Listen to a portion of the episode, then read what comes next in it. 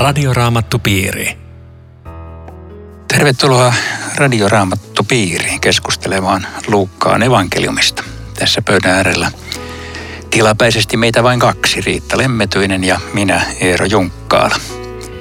Ja meidän keskustelun aiheenamme on Luukkaan evankeliumin 9. luku.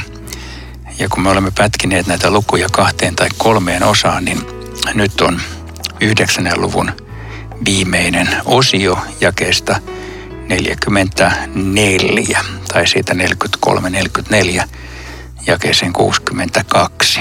Ja mä voisin lukea tästä nämä pari jaetta alkuun. Kun kaikki hämmästelivät Jeesuksen tekoja, hän sanoi opetuslapsilleen, painakaa mieleenne, mitä teille sanon. Ihmisen poika annetaan ihmisten käsiin. Opetuslapset eivät ymmärtäneet, mitä hän näillä sanoillaan tarkoitti. Se jäi heiltä salaan, niin että he eivät käsittäneet hänen puhettaan, eivätkä rohjenneet kysyä häneltä sen merkitystä. Niinpä niin, ymmärrämmekö mekään? Tämä on tämmöinen toinen kärsimysilmoitus. Viimeksi puhuttiin ensimmäistä. Mä sanon eka, kun tämmöisen havainnon, jonka mä tein, kun mä tätä luin, että kun kaikki hämmästelivät Jeesuksen tekoja, hän ryhtyi puhemaan kärsimyksestä. Eli ikään kuin, ihmiseltä vausat, sairaiden parantaja loistavaa, Jeesus sanoi, niin, mutta mä rupean kärsimään. Tämä oli minusta aika vahva kontrastiessa. Miten sä luit näitä jakeita? Joo, tuo oli oivallinen havainto, koska sehän tässä nimenomaan on, joka sitten vielä entistä enemmän saa varmaan opetuslapset ymmälle. Mä mietin sitä, kun tämä otsikko, että Jeesus puhuu jälleen kuolemastaan, että kyllähän tämä aina uudelleen on länsimaiselle ihmiselle ainakin niin kuin vaikea asia, että miksi ihmeessä ja islamilaisuudessahan tämähän on järkyttävä asia ja täysin torjuttava asia. Eero, sä oot joskus kertonut kokemuksista Afrikassa, että siellä sulta ei tätä kysytty niinkään. Niin, taikka sikäläistä kulttuuria ja ehkä jossain aasialaistakin kulttuurin taustaa vasten ymmärtää sen asian paremmin, että uhri tarvitaan, jotta päästään Jumalan yhteyteen. Siis tämmöinen ajatus on jollain tavalla ihmiskunnan ikään kuin selkäytimessä olemassa, että ei Jumala noin vaan lähestytä. Siis siellä on näitä veriuhria on edelleen kaikkialla läsnä ja käytössä ja se antaa niin kuin sen viestin, että jokin tällainen tarvitaan. Sitten kun me puhutaan Jumalan pojan uhrista, niin se niin kuin voi loksahtaa helpommin tähän ymmärrykseen, mikä meillä länsimaisilla on täysin hukassa tietenkin, koska ei maallistunut ihminen, joka ei näistä tiedä mitään. Niin. Mutta että ei se silti ole helppo ymmärtää. Ei se ole ihme, että opetuslapset olivat ymmällään, eivätkä käsittäneet. Kuka sitä voi etukäteen käsittää? Mä yritin miettiä semmoista tilannetta, että joku länsimaalainen, eurooppalainen ihminen pysäyttää mut kadulla ja kysyy, että selitä mulle tämä. Mä en ymmärrä. No mitä sä sanoisit? Ja mulla tuli tämmöinen ajatus, että jos se olisi vaikka urheiluihmisiä, niin se muistaa Suomen naisten leijonien jääkiekkomatsin USA:ta vastaan, jossa me oltiin niin mitalissa kiinni, että apua. Ja 2-1 oli sitten tehty maali, mutta sitten sanoi tuomari, että se on hylätty. Ja mikä valtava protestiliike, tämä on väärin, tämä on epäoikeudenmukaista. Näin se ei voi olla. Eli päättelin, kun mä seurasin tätä keskustelua silloin, että ihmisessä on hirveän, niin kuin me ollaan tunneherkkiä asioilla, jotka on epäoikeudenmukaisia. Me huomautellaan aika nopeasti toiselle, toi ei se noin mene ja ei se noin mene. Itsellemme vähemmän huomautetaan. Mutta siis kuitenkin tämä on niin kuin se, joka me ymmärretään. Ja nyt jos Jumala tuomitsee ihmisen oikein väärin, oliko se oikeudenmukaista, epäoikeudenmukaista omien käskyjensä valossa, niin kaikki meidän maalit lainausmerkeissä tulisi hyläksytyksiä. Meidän kohtalo olisi aivan surkea ja meidän loppu tulisi kerran Jumalan edessä. Ja nyt tulee tämä, ellei Jeesus olisi ollut valmis kärsimään, ellei hän olisi ottanut meidän paikkaamme ja antanut omansa meille, kärsinyt meidän vääryytemme. En mä tiedä, mitä mun keskustelija sanoisi, mutta toivon, että hän ainakin miettisi eteenpäin. Joo, toi on hyvä selitys, vaikka siinä on Siinä on uusia kysymyksiä herää. Ensinnäkin se, että kuinka ihminen voi niin kuin ylipäätänsä tajuta, että Jumalan edessä on jotain rikkonut. Ei ole yksinkertainen asia.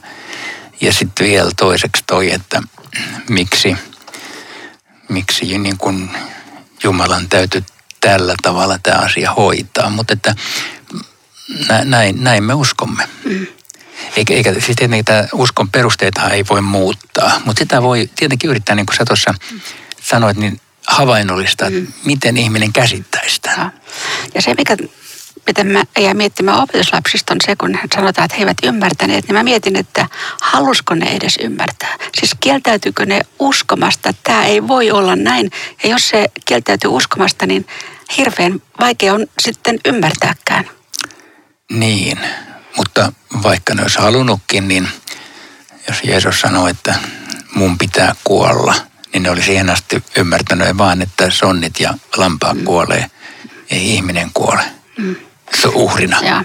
Siis voisiko tästä päätellä näin, että loppuun asti kukaan sitä ei voi ihminen ymmärtää. Se on Jumalan käsittämätön salaisuus, jonka hän tarjoaa meille lahjana otettavaksi. Joo, kyllä siinä sellainen mysteeriluonne on. Ja silti niin kuin munkin mielestäni jollain hyvin syvällä tasolla siinä on ikään kuin suurin mahdollinen järki. Siis että Jumala on tullut ihmiseksi ja samalla pysynyt Jumalana ja sitten niin kuin antanut itsensä meidän puolesta. Että tämmöinen siinä on. Mutta tämä on ihmeellinen asia. Tästä me tullaan varmaan juttelemaan muulloinkin, koska tämä sovitus, Jeesuksen kärsimys, niin sehän on kristinuskon ydin ja siihen kaikki evankeliumit huipentuu lopuksi. Tässä on sitten seuraava katkelma. Opetuslasten kesken syntyi kiistaa siitä, kuka heistä oli suurin. Jeesus tiesi, mikä ajatus heillä oli mielessään. Hän nosti vierensä lapsen ja sanoi heille, joka minun nimessäni ottaa luokseen tämän lapsen, se ottaa luokseen minut. Ja joka ottaa minut luokseen, ottaa sen, joka on minut lähettänyt. Se teistä, joka on kaikkein pienin, on todella suuri. Tähän tulee tämmöinen ihan erilainen. Eikö vaan? Siis tätä voisi vielä niin kuin syventää sille, että jos joku puhuja ottaa vierensä lapsen, niin se tuntuu meistä kauhean somalta ja herkältä, mutta tohon aikaan niin lapsia ei arvostettu ollenkaan. Katsottiin, että ne ei ole vielä mitään. Niiden arvo on, että ne on tulevia aikuisia. Ja jo tämä ele ottaa lapsi siihen rinnalle tuossa kulttuurissa oli jotakin, ja oikeastaan siinä oli ainoa, joka ei ollut suuruuden hullu, joka ei miettinyt sitä, että pärjääks mä tästä mittelössä. Joo, ja tästä Jeesuksen menettelyistä varmaan seuraa se, että kristinusko on tässä kohdassa niin kuin tullut ikään kuin osoittamaan ylivoimaisuutensa maailmassa, että lapsia ja vammaisia ja vanhuksia ja naisia ja niitä, joita yhteiskunta ei ole arvostanut, niin kristinusko on nostanut. Ja mä uskon, että nämä esimerkit juuri on vaikuttanut siihen. Kuvittelen, että tämä kiista oli jotain semmoista, että se ei ollut tarkoitettu Jeesuksen korviin.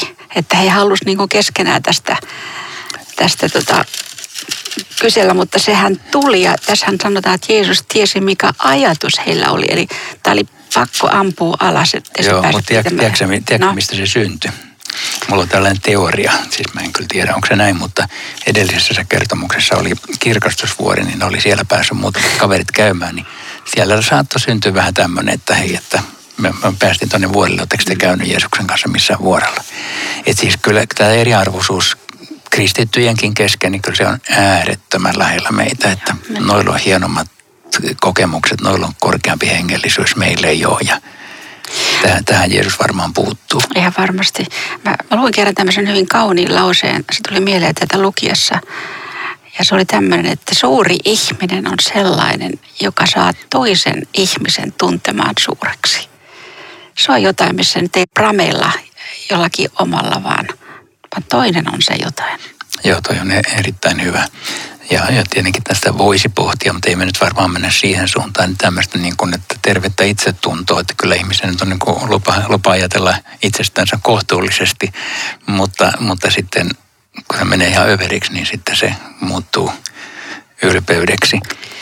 Siis onhan tämä valtava arvostus kristitylle, kun Jeesus sanoo, että joka ottaa minut luokseen, ottaa sen, joka on minut lähettänyt. Tai siis, että joka ottaa luokseen teidät ottaa luoksensa minut. Että tämä syvä samaistuminen, se tulee seuraavassa luvussa vielä selkeämmin siis. Joo, ja ottaa sen, joka on minut lähettänyt. Siinä on tämmöinen porrastus. Joo, se on kyllä aika mainiota. Siinä on vähän sama kuin siinä Jeesuksen puheessa, joka on Matteuksen lopussa, jota luetaan tuomiosunnuntaina, että minä olin sairas, minä olin vankina.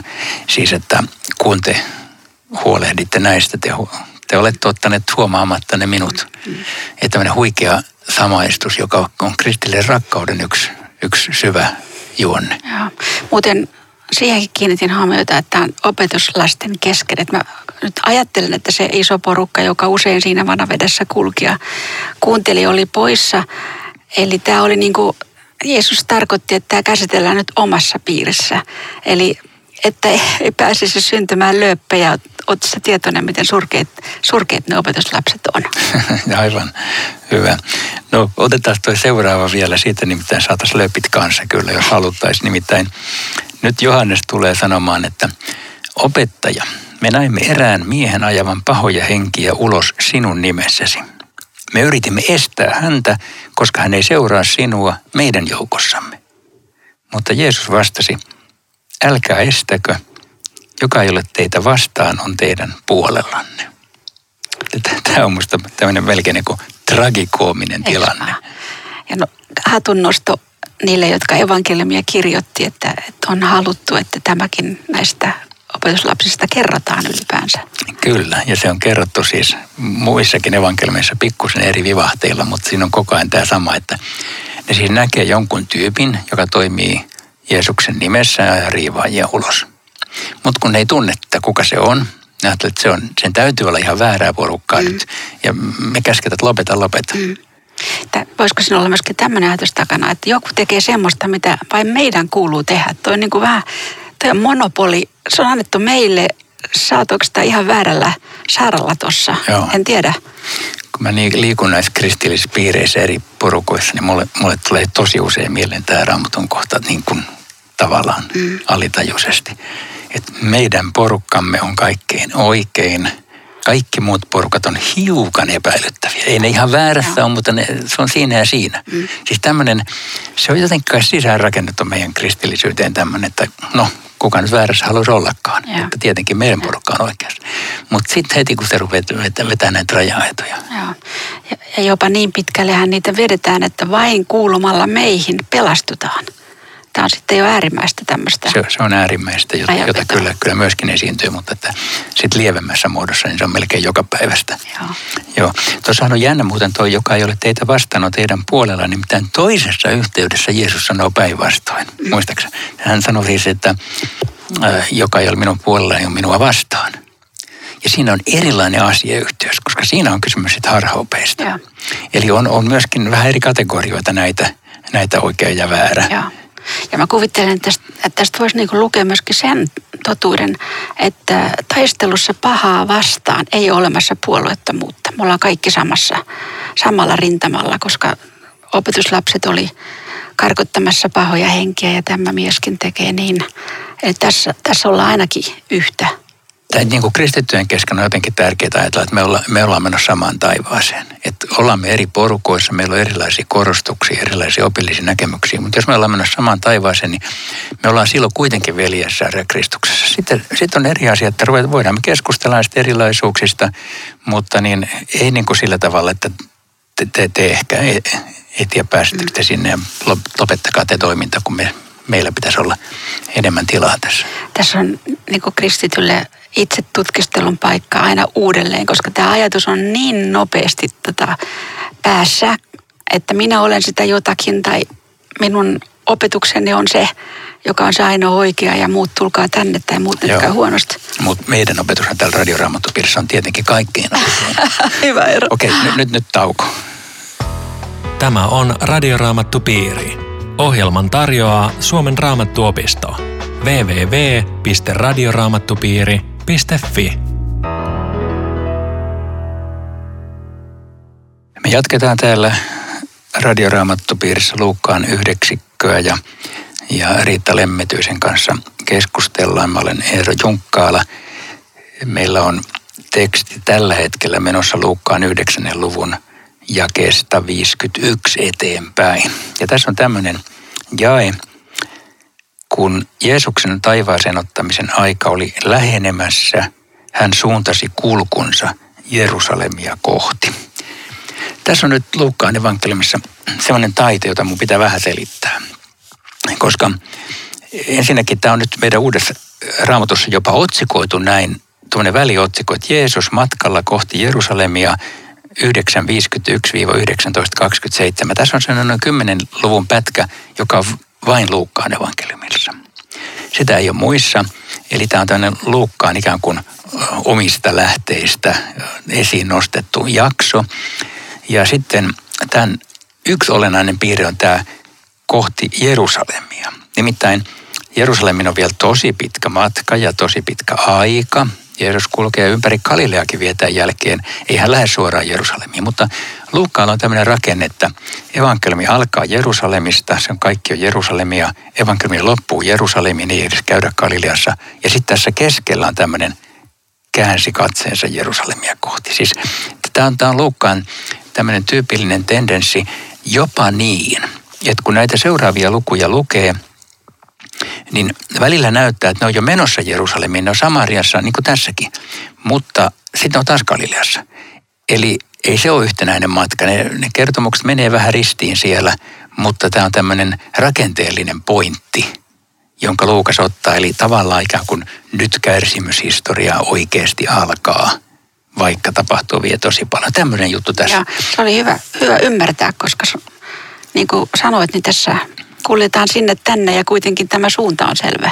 Joo, ja se on enemmän tämmöinen, voisikohan sanoa, teologinen suunta kuin maantieteellinen suunta, koska ei sinne suoraan vielä mennä. Joo.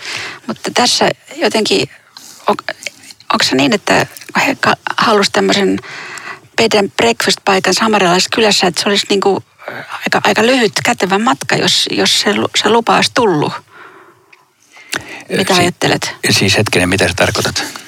Että minkä takia he pyrkivät nimenomaan Samarian kylään. Olisi ne voinut jostain muualtakin hakea kuin. Niin, siis Samariahan on tietenkin Galileasta nimenomaan matkalla Jerusalemia. Ja tämä niin kuin viittaisi, että sinne mennään, sitten se tulee kyllä takaisin näköjään, taikka en mä tiedä, missä kohtaa tämä ajallisesti oikeasti on tapahtunut.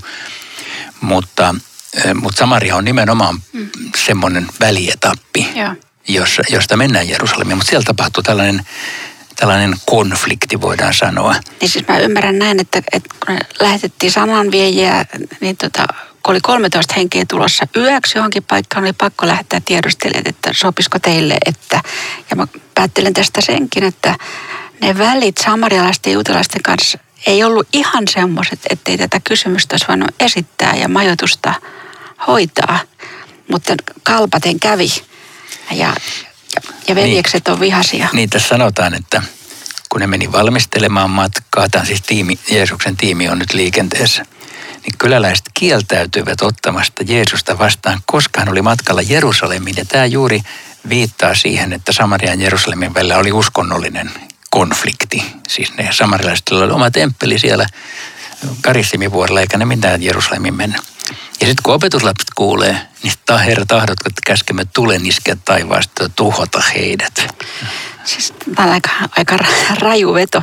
En tiedä, oliko siellä takaraivossa se, mitä Elia teki vanhassa testamentissa, että nostettu sieltä, että sopisiko sulle tämä sama käytäntö. Mutta Jeesus on aivan järkyttynyt tästä.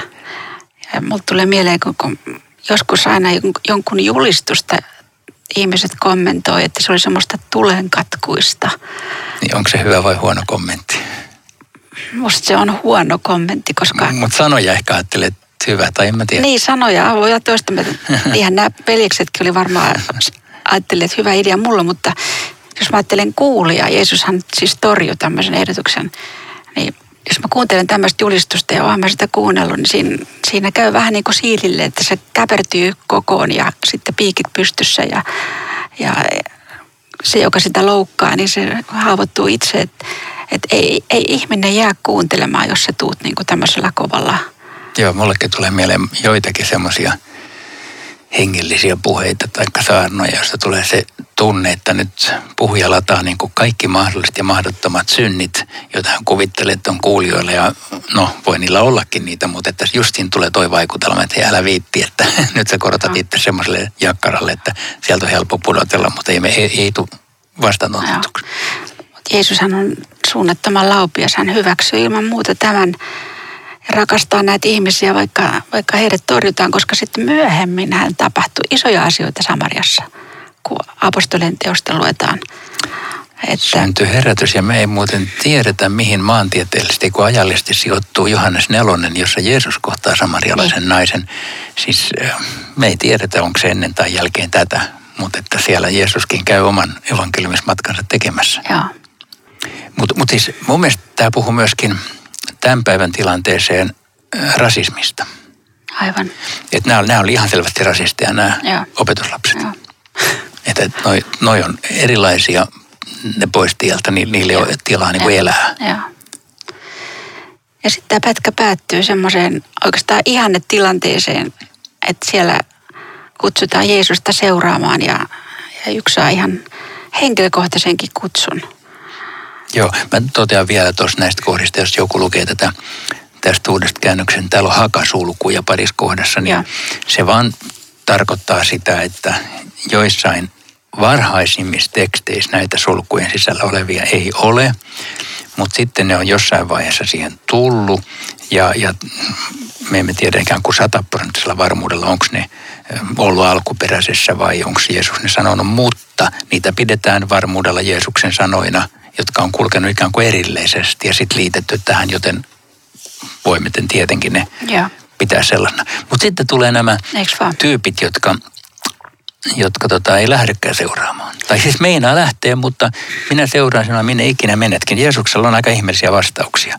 Ensimmäinen on, että ketuilla on luolansa ja taivaanlinnolla pesänsä, mutta ihmisen puolella ei ole minne päänsä kallistaisi. Mutta olihan sillä hyvänä aika katto pään päällä. Niin.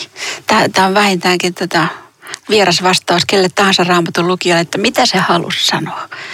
Ja mä kuvittelen, että Jeesus halusi jotain sanoa siitä, että hän on vieras tässä maailmassa.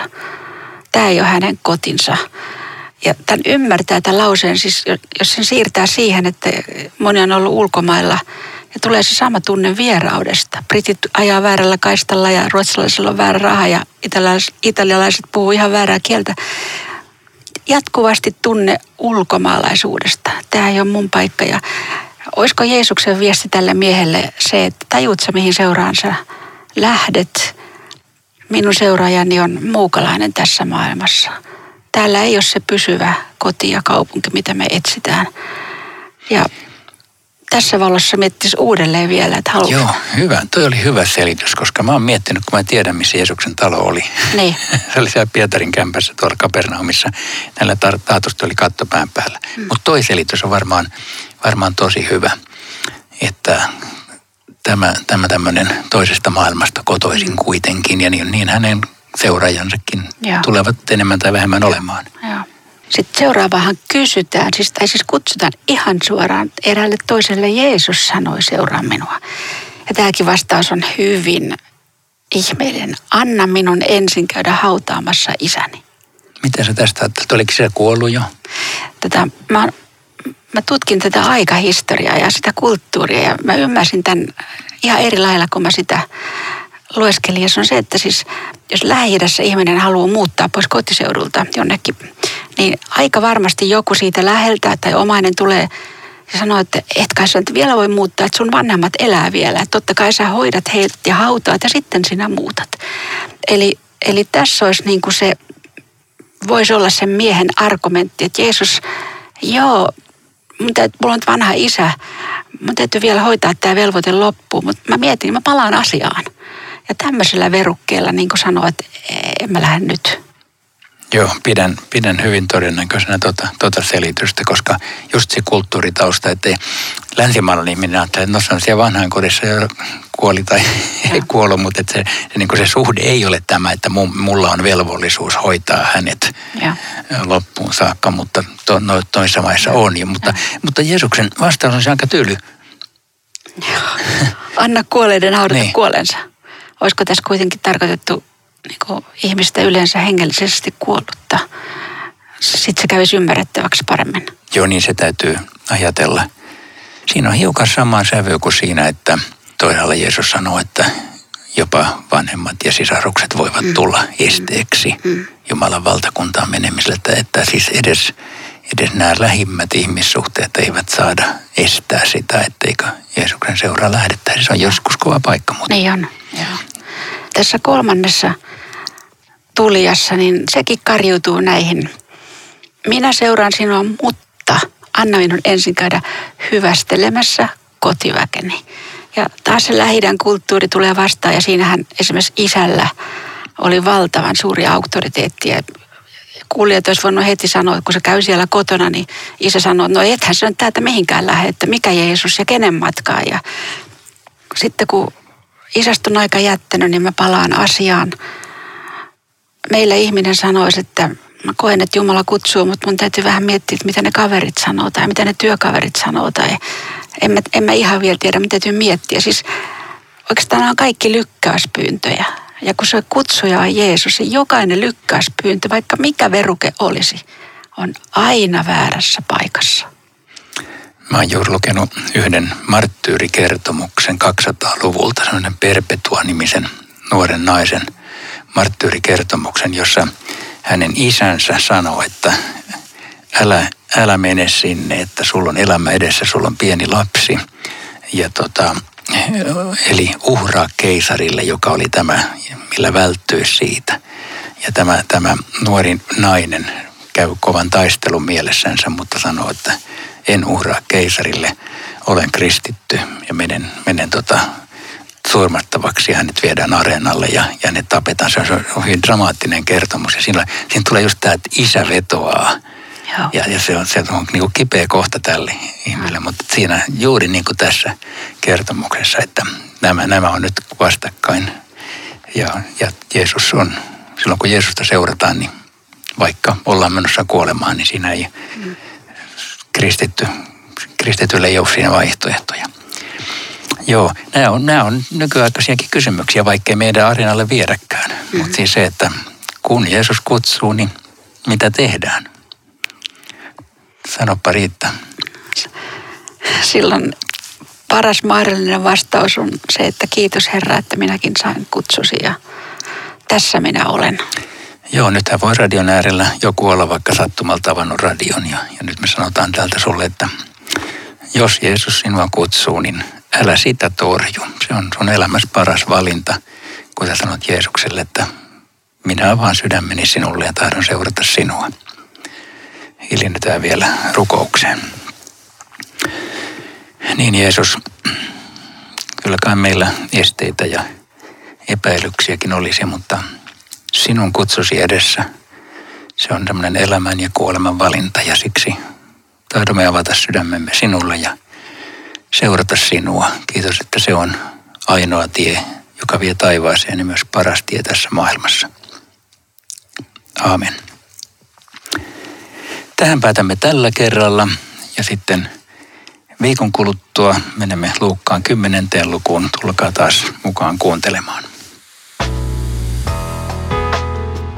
Radioraamattupiiri. www.radioraamattupiiri.fi